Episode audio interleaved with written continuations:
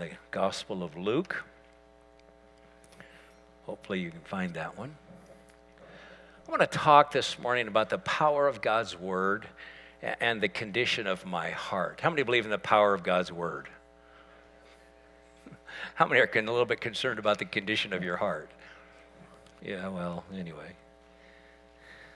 How many of you did your homework last week? Remember? Uh, if you're online visiting or uh, here visiting this morning, uh, last week, uh, Kelly, one of the brothers in our church, uh, shared a message talking about the power of God's Word in our life. He talked about uh, believing God's word, grabbing onto it, declaring it over our lives, different circumstances, things that are happening, declaring it in prayer uh, for, for loved ones during times of struggle, warfare. How many know that faith is a battle? Let me try that again. How many know faith is a battle? How many know your heart needs some work? Faith is a battle. Power, powerful word of God. Faith is a battle. Our heart needs our heart needs some work. So he tried to uh, work with our hearts a little bit last week. Uh, in fact, he taught us, It is written. Could we say that together? It is written. Man shall not live by bread alone, but by every word that proceeds from the mouth of God. Could, could we say that together? How many thought of that this week? Hello. How many did their homework? Okay, it is written. It is written. Man shall not live by bread alone, but by every word that proceeds from the mouth of God. And then he reminded us that we're not just physical human beings, you know, putting all our stock in this life but that we are spiritual. We're created by God, spirit, soul, and body. Spirit first. We're spiritual beings. God's word is spiritual and it is powerful. And how many know it will ignite our faith? It will deliver us from fears in our life. It will defeat the schemes of the enemy many times in our life. The Word of God is alive, it's powerful. And uh, fact, he quoted uh, Ephesians 4, verse 12. It's living and active, sharper than any two edged sword, able to deliver, cut between the soul and spirit, joints and marrow, able to judge the thoughts and intents of the heart. How many have ever had your soul dominating your spirit? Sometimes discouragement or depression uh, sometimes you'll hear something on the news and you, you pick up that offense and it just starts to stir in you, and all of a sudden your soul is dominating your spirit. And even though God's word says nothing is impossible with him, and even though God's word says we win in the end, all of a sudden our soul is dominated by all this anxiety and all this fear and all this worry.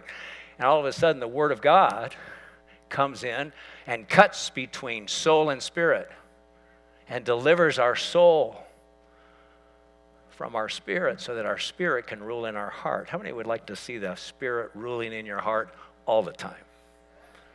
Okay, that's the Word of God. The Word of God is powerful. We are spiritual people, spiritual beings. And learning to live in the Spirit, walk in the Spirit, requires grabbing hold of, uh, contending with, declaring at times in our life the Word of God. This last Thursday morning, uh, I was kind of praying in here in the sanctuary with a few uh, brothers and sisters that come about 7 o'clock on Thursdays. You're always welcome to come, but uh, we were praying here in the sanctuary, and I was declaring, uh, He who began a good work in you. It's a promise that uh, God uh, gave to the church in Philippi through the Apostle Paul. Uh, Philippians chapter 1, verse 6. He who began a good work in you will be faithful to complete it until the day of Christ Jesus. How many believe that's true? How many believe God's word is true? And how many believe God's word is powerful? And He will accomplish what He sent it for. Could someone say amen there?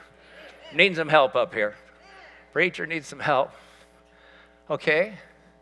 He will accomplish what he sent his word to do. God sent a word through Pastor Gordon. Came to Klamath Falls. How long ago, Gordon? 45, 46? 45, 46 years ago with a word, the word of this church, real love is Jesus. It was on their sign.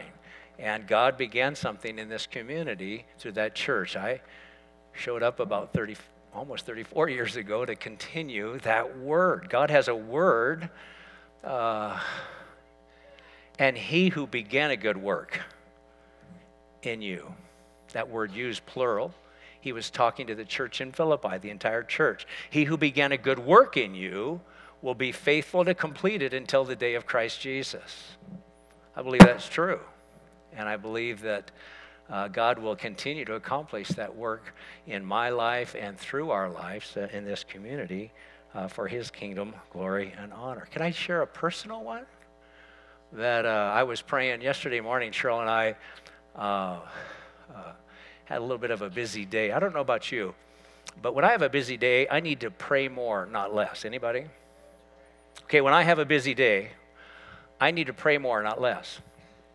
And I had a funeral, a memorial service yesterday afternoon about 2 o'clock. And then, of course, the message this morning and some other things going on and here in the life of the church. And I was on the phone a little bit, blah, blah, blah, blah. Anyway, um, and uh, so thankful for my wife. Uh, she said, Well, let's pray. And we took a little longer and uh, prayed, prayed for many things happening in some of your lives, uh, things in our community, things in the church, prayed for our kids. And uh, one of the scriptures that came to my heart yesterday Acts uh, chapter uh, 16, verse 31. Believe in the Lord Jesus Christ, you'll be saved and your whole household. How many have ever declared that word over your family? Believe in the Lord Jesus Christ, you'll be saved in your whole household. Now, you got to understand context when you read the Bible. But the context of that promise is so powerful. Uh, the Apostle Paul, He's preached the gospel in Philippi in Acts chapter 16. Just a few believers there. Uh, a young lady named Lydia, who was an entrepreneur, had a great business uh, with fabrics. Uh, expensive fabrics. She got saved. A few other people got saved, but there's a lot of persecution from the government and, and, and from the culture, from the people. Uh, the Apostle Paul gets arrested, thrown in jail. So, what's he doing at midnight? He's worshiping and praying and, and, and honoring God. He's worshiping the Lord. And all of a sudden, the Lord sends an earthquake, shakes the foundation of the prison. In the midst of a dark, difficult situation where the Apostle Paul could be killed for uh, preaching the gospel, and he's worshiping and praising God, and God sends an earthquake. How many know God is on our side? If God is for us, who could be against us? Amen. So he's worshiping, he's praying, he's believing, and he's trusting. And, and uh, God sends an earthquake. The chains literally fall off his arms. And the prison door opens up, and uh, uh, they're set free. Uh, the jailer, though, he's terrified. He thinks they've all escaped during the earthquake. And uh, so he takes out his sword and he's going to kill himself because he's going to be executed for losing the prisoners. The Apostle Paul says, Stop! We're still here. And immediately, because of the Apostle Paul's witness, his faith in the midst of all the opposition that were, was, the jailer runs, falls on his knees before Paul and says, What must I do to be saved? And what Paul say? Acts 16 31. Believe in the Lord Jesus Christ, you'll be saved and your whole household. That's a powerful promise. Fathers, you have an influence in your family. You have an influence in the culture, the community of your family. Your faith is powerful and it's important. And you have a word to declare over your family. You have a word to hang on to. Believe in the Lord Jesus Christ, you'll be saved and your whole household. And uh, of course, uh, the jailer got saved. He took Paul to his home. Uh, the rest of his family received Christ. They were all baptized. I don't know how, it doesn't say bathtub or whatever. Uh, but nevertheless, God worked powerfully in that circumstance. I'm contending for that with my family. Sometimes it feels a little dark. Sometimes the enemy comes in like a flood, raises up arguments or ideas or lies against the knowledge of God or the glory of God. I love Jesus. He hears my prayers. Amen. If God is for me, who can be against me? So, you know, I just was praying that a little bit with Cheryl, and I just received a lot of comfort. Just felt like maybe the Holy Spirit was reminding me that He was at work for me on behalf of my loved ones and my family. I need that. I need that encouragement in my life. I want to continue talking a little bit about the power of God's Word, the impact it can have on our lives and, and through our lives this morning. We're going to look at a parable that Jesus taught to the crowds when he was ministering uh, near the Sea of Galilee. Uh, uh it's in Luke chapter 4, uh, 8, excuse me, beginning in verse 4. A crowd is gathering together as Jesus begins to teach. And I'm going to invite you to follow along as I read. In verse 4, it says, While a large crowd was gathering, and the people were coming to Jesus from town after town, uh, he told them this parable. He said, a, a, farmer went out to sow his seed. As he was uh, scattering the seed, some fell on the path. It was trampled on, and the birds ate it up. Some fell on rocky ground, and when it came up, the plants withered because they had no moisture. Other seed fell among thorns, which grew up and it choked the plants. Still, other seed fell on good soil. It came up and yielded crop a hundred times more than what was sown. When he said this, he called out. Now, some of the uh, other uh, gospel writers that tell this story, this parable, uh, mention that Jesus had got in a boat in the Sea of Galilee. Uh, to be able to speak to the crowd that was out there that day. So that you, you got to understand, he's out on a lake. There's several hundred, if not thousands, of people that are gathering around listening. And he calls out, Whoever has ears to hear, let him hear. Whoever has ears to hear, let them hear. Verse 9 His disciples asked him what this parable meant. He said, The knowledge of the secrets of the kingdom of God has been given to you, but to others I speak in parables, so that though seeing, they may not see. Though hearing, they may not understand. That's interesting, isn't it? I thought, I thought God wanted all men to be saved and come to the knowledge of the truth. Didn't you? Isn't that what it says in, uh, I think it's 1 Timothy chapter 2? God wants all men to be saved and come to the knowledge of the truth. So why is he hiding his word? What does he want us to do? What part is our responsibility? If God's word is powerful, if it will accomplish what it's sent for, then why this fight? Why this wrestle within your own soul?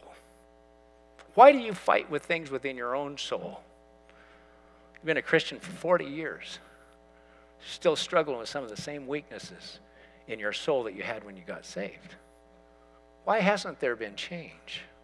Why hasn't there been deliverance? Why hasn't there been healing? He who has ears to hear, let him hear. Though seeing, they may not see. Though hearing, they may not understand. Of course, he has crowds coming, seeing the miracles, the healings, the lame walking, the blind seeing. Though seeing, they may not see. Though hearing, hundreds, thousands of people listening as he preached from the lake, uh, setting out in this boat. Though hearing, they may not understand. Verse 11. This is the meaning of the parable. Uh, the seed is the word of God. Uh, those along the path are the ones who hear, and then the devil comes and takes away the word from their hearts so that they may not believe and be saved. That's sad, isn't it? Verse 13 Those on rocky ground are the ones who receive the word with joy when they hear it, but they have no root. They believe for a while but in a time of testing, they fall away. Verse 14 The seed that fell among the thorns stands for those who hear, but as they go on their way, uh, they are choked by life's worries, riches, and pleasures, and they do not mature. Verse 15 But the seed on good soil stands for those with good, noble hearts who hear the word, retain it, and by persevering produce a harvest 30, 60, and even 100 times as much as has been planted. How many gardeners we have in the room? Anybody? Some of you? Flowers or maybe vegetables? Does anyone eat, anybody use seeds? Does anyone start with seeds? You're the purists among us, okay? You, you literally start with a seed, put in that little holder or whatever. You got this tray or something. You've got a, a back porch with light coming in. You kind of start your seeds about April or March. And in Klamath, you put them out about July 20th so they don't freeze. I'm, I'm not much of a, a gardener. I do plant a few flowers. I'm just impatient. You know, I buy the flowers already blooming and looking beautiful and arrange them in pots uh, for Cheryl on our deck and on our powder, uh, patio. But my wife and I, uh, we put in a, a lawn a few years ago. We built a house and we had acre, uh, about two thirds of an acre or so, maybe a little more, uh, lot. And so there was a lot of ground to cover. After putting up with mud all winter after the house was built, I was so excited to put in a lawn. Now, I, I did most of the work to build the house, um, you know, all the stuff and trim and uh, interior, hardwood floors, tile, all that stuff, siding, roofing, paint. I worked pretty hard. But putting in a lawn is the hardest work I have ever done in my life. And if you this morning are considering putting in a lawn, don't. Okay? Buy sod. It's worth every penny. Uh, second house we built, we put in sod. But anyway, it really it was the hardest hardest work I've ever done. I mean, first of all, the lot was at one point a rangeland for cattle, and so you know it's all this grass that's been growing for decades, and uh, you know tall. I call them weeds, but nevertheless, uh, first thing I had to do was rototill it, and uh, you know so I went down to the rental place, got this little rototiller, just went like this. It just it it wouldn't break through anything. I needed a, a John Deere, you know, I needed a tractor. So I went down and got the biggest, literally the biggest rototiller that you could rent. And that beat me to a pulp for about 12 hours, you know, doing all the rototilling. And then you got to rake up all those clods, you know, all this grass that's been turned up and now it's a root ball there. You rake all that up, and there were, you know, pickup loads of, of, of clods. And then I got a little smarter. I, I borrowed a friend's uh, four wheeler, and I had a cyclone fence with some weight on it. We drug it over, over all the ground and got up more clods and rocks and whatever, and it was looking pretty good. And then we raked it to perfection. And then I went out and I bought this seed, uh, Klamath Mix. And uh, we spread the seed raked it in, put on the mulch, turned on the water. Now, I'll be honest with you. When I opened that bag of seed, I looked at that seed and it looked so dead. Uh, after all the work I had done, that seed looked so dead. I literally, in my heart, I thought, oh man, I hope you work. And I literally, I struggled with doubt. I struggled, how can this work? It's dead. Isn't it? Doesn't a seed look dead? You ever looked at a grass seed? I brought some seeds, by the way. These are mustard seeds. Some of you are familiar in the Bible where Jesus said the kingdom of heaven is like a mustard seed. It's the smallest seed in the garden. And yet it produces this amazing tree where even, you know, birds can find refuge. These little seeds. I'm sorry, I probably can't let you see it. They're so small. They're amazing. People gave us, uh, when, when Cheryl and I went out to pioneer a church in Baker City, Oregon, uh, a couple in the church in Olympia where we left gave us these mustard seed and said, You're going out like a mustard seed, but God's going to build a kingdom. I just really appreciated that. They're so small. And by the way, they look so lifeless. I mean, how can anything come out of that?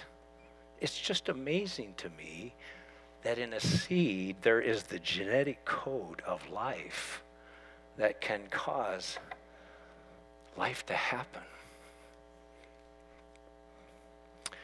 How many know the same is true with God's Word? The same is true with God's Word. It's living and active, it's powerful. It says in Psalms 107, verse 20, God sent forth His Word and healed them. Do you know that everything throughout history that has ever been accomplished by God through the power of the Holy Spirit first came with His Word? God spoke and said, Let there be light. What happened? Whew, isn't amazing? The entire universe. Genesis chapter 3. Adam and Eve, of course, they uh, turned their back on God, sinned against God. And, uh, but God, in His love, came to them and gave them a promise. He, he looked at the serpent and he looked at the woman. And he said to the woman, From the seed of a woman, I'm going to raise up a Savior. And he looked at Satan. I said, He said, You're going to strike his heel, but he is going to crush your head. And that set in motion all of history. History there's a lot of things that have happened in history, but history is his story. God is at work to prepare a bride. He's bringing together a people. He's giving birth to the body of Christ through the power of the Holy Spirit. And from that point forward, first it was Noah. During a time where God grieved that He'd even made man, there was so much darkness. Yet He gave His word, gave His promise. Noah built an ark through Noah's line, a man named Abraham, who couldn't have children with his wife. He called them out of Ur by his word. He said, You're going to become a great nation. Every nation on the earth is going to be blessed because of you. Took him outside and showed him the stars. He said, Your offspring will be greater in number than the stars in the sky or the sands on the seashore. and through Isaac and Jacob, his descendants, a nation was formed. And through that nation came a son. God spoke 700 years before he's, he came. He said, A virgin will be with child and give birth to a son.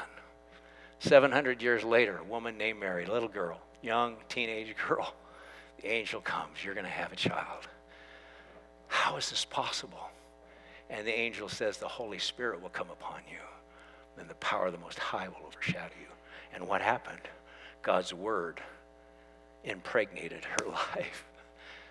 And he gave birth to the word of God through her. God's word. It will not return void. God's word is powerful. God's word says in Isaiah 55, verse 11. It is the same with my word, says the Lord. I will send it out, and it will always produce fruit. It will accomplish all that I want it to, and it will prosper wherever I send it.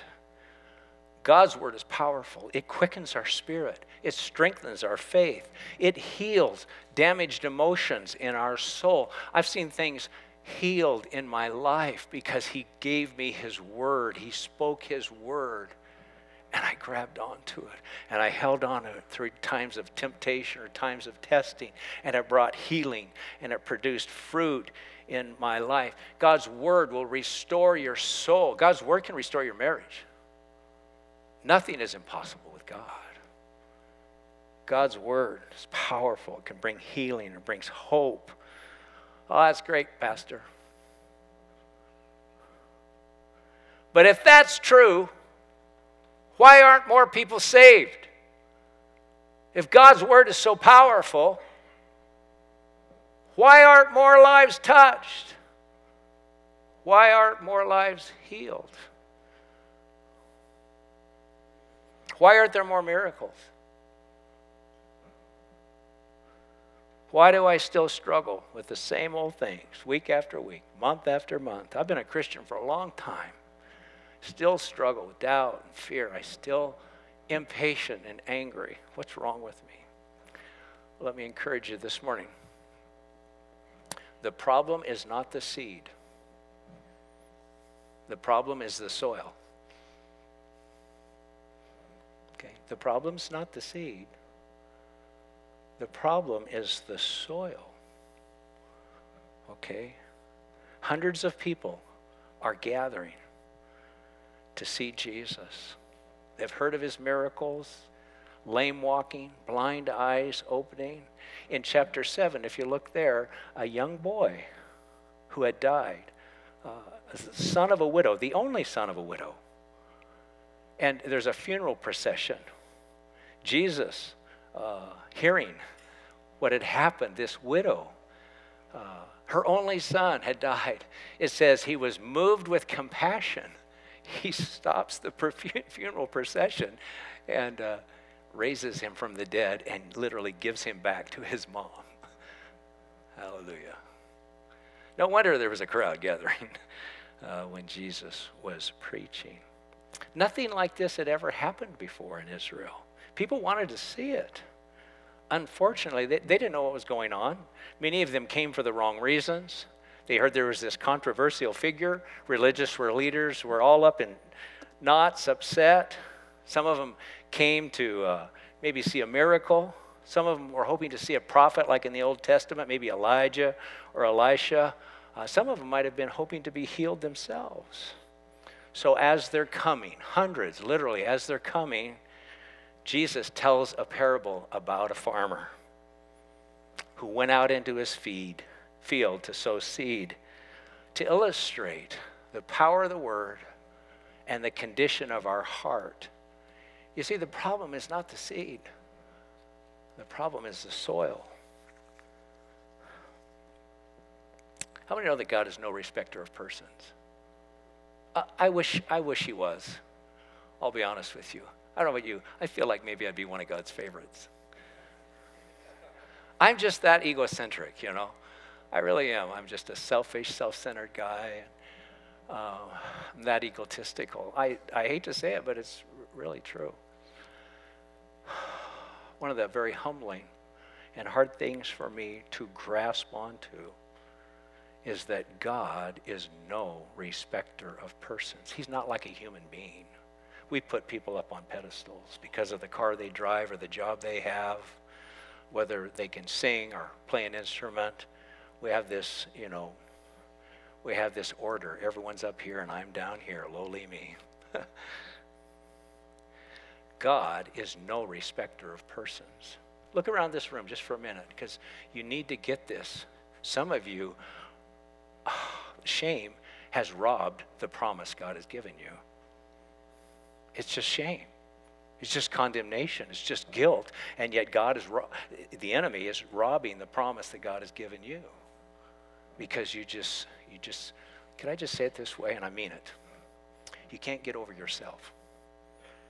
You can't get over yourself. You make you and your failure bigger than the power of God's word and the resurrection of Jesus Christ from the dead. It's time to get over it. We're the body of Christ. He gave us the keys to the kingdom of heaven. Whatever we bind on earth, he said. Jesus said this. These aren't my words. Whatever we bind on earth will be bound in heaven. Whatever we loose on earth will be loosed in heaven. How many think if, if the body of Christ believed that, we'd be a little bit more serious about our faith, a little bit more serious about prayer?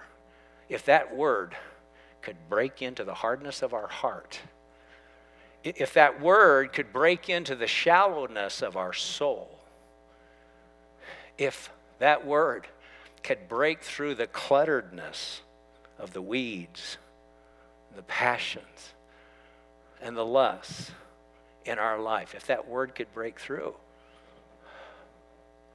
Well, the Bible says nothing is impossible with God, so what could God do? what would He do? What would He do in us? What would He do through us? The problem is not the seed, the problem is the soil. And we all need to take responsibility for our hearts. So, I'm going to skip some here.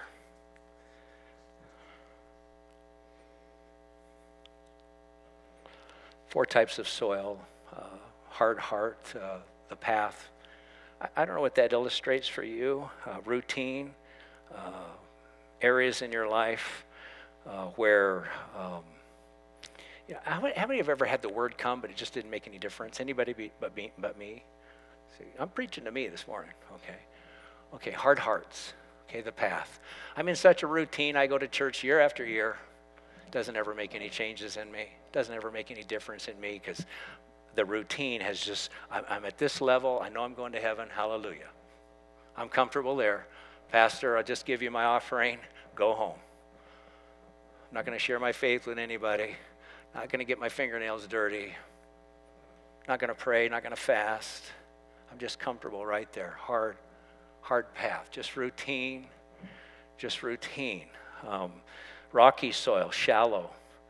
But, You know, when Cheryl and I, um, when Cheryl and I put in this lawn, by the way, it worked. Hallelujah. Put on the water for about two weeks. It was like in the middle of July. It was really hot. That grass just took off. I thought, whoa, it's amazing. Hallelujah. But anyway, uh, we put in some uh, aspen trees.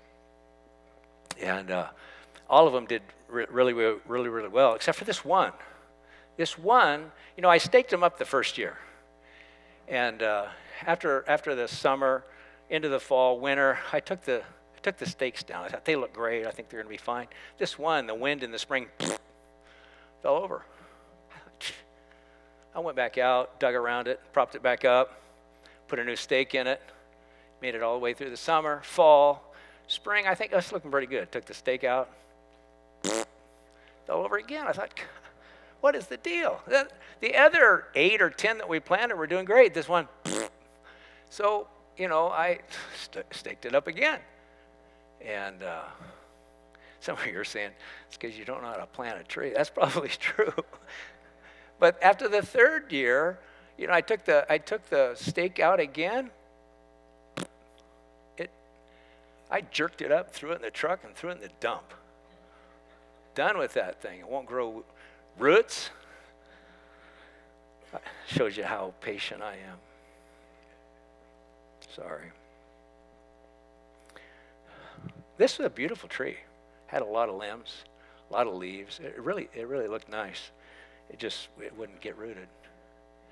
And I thought, oh man, sorry, but sometimes I get convicted. I thought, I thought, man, I'm like that sometimes. I want to be fruitful. I want to be showy, you know, lots of leaves, no roots. Anybody? You know what I'm talking about? Don't Americans like to look good on the outside? Even as Christians. You know, you can be a lousy golfer, but if you have the right clothes and the right clubs, you're looking good. Eh, you know what I'm saying? You know, we're very superficial in America. We just are. It's our nature. I'm not pointing the finger at anyone but me. But it's really, really true. And I, I feel like sometimes, you know, we can have all the show, all the beautiful leaves and limbs, but we don't have any roots. There's problem, problem with roots. No one likes to grow them because roots grow during times of difficulty, during times of drought, during times of suffering. Roots grow in secret where no one can see. They break through areas in our soul where we don't literally want to grow. We don't want to give up. We don't want to yield. We don't want to serve. They're hard to grow. It says in Ephesians chapter 3 verse 17 talks about being rooted and grounded in love. How do you get rooted and grounded in love? Not when things are going well, not in relationship with people who love you. You get rooted and grounded in love when people hate you, when people persecute you, when they spit on you. That's when you have opportunity for your roots to break through the superficial veneer of humanity and go deep into the reservoir of Jesus Christ. There is water. There's water. that will fill your soul and refresh your soul. Jesus said, Out of your innermost being will flow rivers of living water. There is a water. Oh, taste and see the Lord is good. There is a water, but it's so hard, so hard. Colossians chapter 2, verse 7 says, firmly rooted and grounded in our faith. So hard when it's difficult, but that's when roots grow. So I want to encourage you with this. When your flesh cries out, don't bail out. okay? When your flesh cries out, don't bail out. That's the time, that's the opportunity. It might be this afternoon, it might be tomorrow. But when your flesh cries out, don't bail out. That's the time where your roots get to go deeper, rooted and grounded in love, rooted and grounded in Christ. Uh, third kind of soil is the weedy soil, and that's a cluttered heart, and I don't think I need to explain that, to be honest. We all have that. Fourth one is a good and noble heart. Thankfully, there's some areas of fruitfulness. But here's what Jeremiah said in chapter 4, verse 3 Break up your fallow ground and do not sow among the thorns. Hosea 10, verse 12 Sow for yourselves righteousness, reap the fruit of unfailing love, and break up your fallow ground. It's time to seek the Lord until he comes and showers righteousness on you. Break up the fallow ground. How do we do it? Uh, number one, come to Jesus. He's the Word, by the way. Come to Jesus. He is the Word, He's the living Word. He's the one who makes the Word come alive in our life. Number one, come to, come, come to Jesus. Number two, hear the Word. Jesus said in verse 8, He who has ears to hear, let him hear. Learning to hear the Word is a process learning to allow the word to have its impact on our life. Uh, in verse 18, here's what Jesus said He said, Therefore, consider how you listen. Whoever has will be given more. Isn't that interesting? Whoever has will be given more. Whoever does not have, even what he thinks he has, will be taken away. Consider how you listen. How many think that maybe God won't give more until you're doing what he said. Anybody? Do any of you journal? You know, God gives you a word, you write it down. Maybe it's a, a sermon, maybe it's a devotion time, but but you want to chew on that word. You want to ruminate on that word. You want it to work into your soul. You want to think about it and meditate on it when you're laying in bed at night.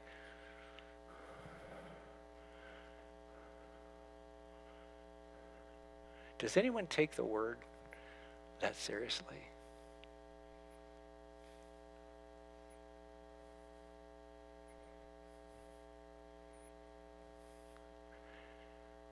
That the Word would be your life. How many know the Word of God is going to last forever?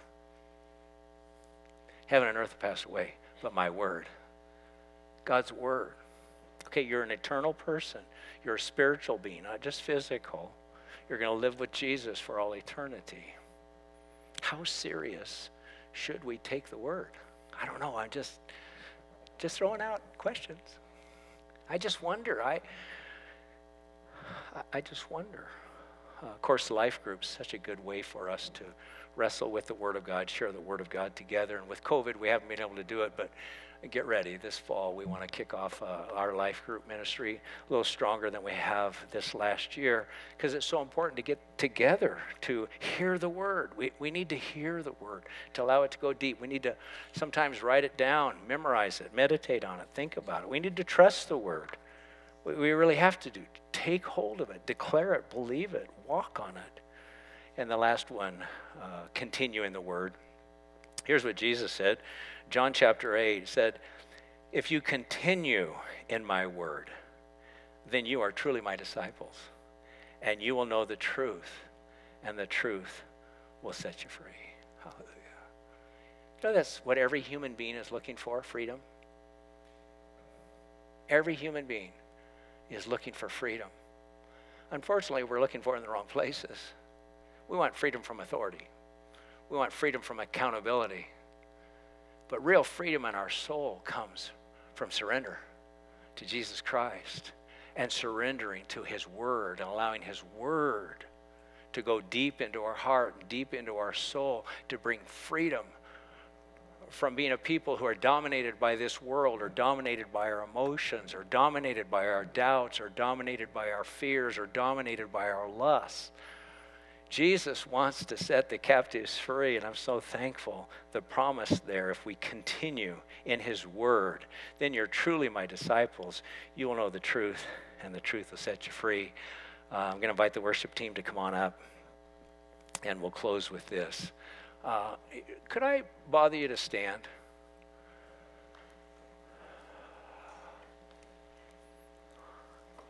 You've been sitting long enough, I know, and uh, it's just it's just good. Sometimes it's good to. I know it's hard sometimes to stand all the way through worship. You always have permission to sit down if, if you're tired or physically you have something, just won't allow you to stand, please. Uh, sometimes we feel like standing as a posture we need to take to, to seek God. And sometimes I think standing to hear the Word of God uh, is, a, is a good thing. Some churches have everybody stand when they read the Word of God. I think that's awesome. But I want you to stand for this closing. I know God wants all men to be saved and come to the knowledge of the truth. I know that. We all know that. We know that's the scripture says. But God has hidden the secrets of the kingdom of God from our humanity, from our flesh, from our weaknesses, so that seeing they will not see, is what Jesus said, and, and so that hearing uh, they will not understand. I guess what I'm saying, it, it's a wrestle, it's a fight. It's something that we have to be willing to contend for. We need to understand to him who has, more will be given. As we wrestle through, grab on, go deeper, get rooted and grounded. To him who has, more will be given. Such a powerful promise from Jesus here this morning. So let's, before we sing, let's uh, present ourselves. Lord, here this morning, I don't know how many scriptures I know that I don't live, but probably more than I want to admit in front of everyone here this morning. And so, Jesus, I just lift up my heart to you, my life to you. Uh, Lord, I realize your word is powerful. We just want to thank you for your word, Lord. You gave us your word. Lord, you're building your church supernaturally through the power of your word as your word is penetrating our hearts, as we're growing in your word and bearing fruit through our lives. Your word is at work building your kingdom in our lives, in our homes, in our families, in our community, in our church. Lord, it's the power of your word. So we just thank you for it here this morning. Lord, we confess our sins to you, Jesus here this morning. We ask forgiveness. We open our hearts in your kindness, send your word, bring healing to our souls. We thank you for that here this morning. Thank you for your love. Thanks for hearing our prayers. In Jesus' name we pray.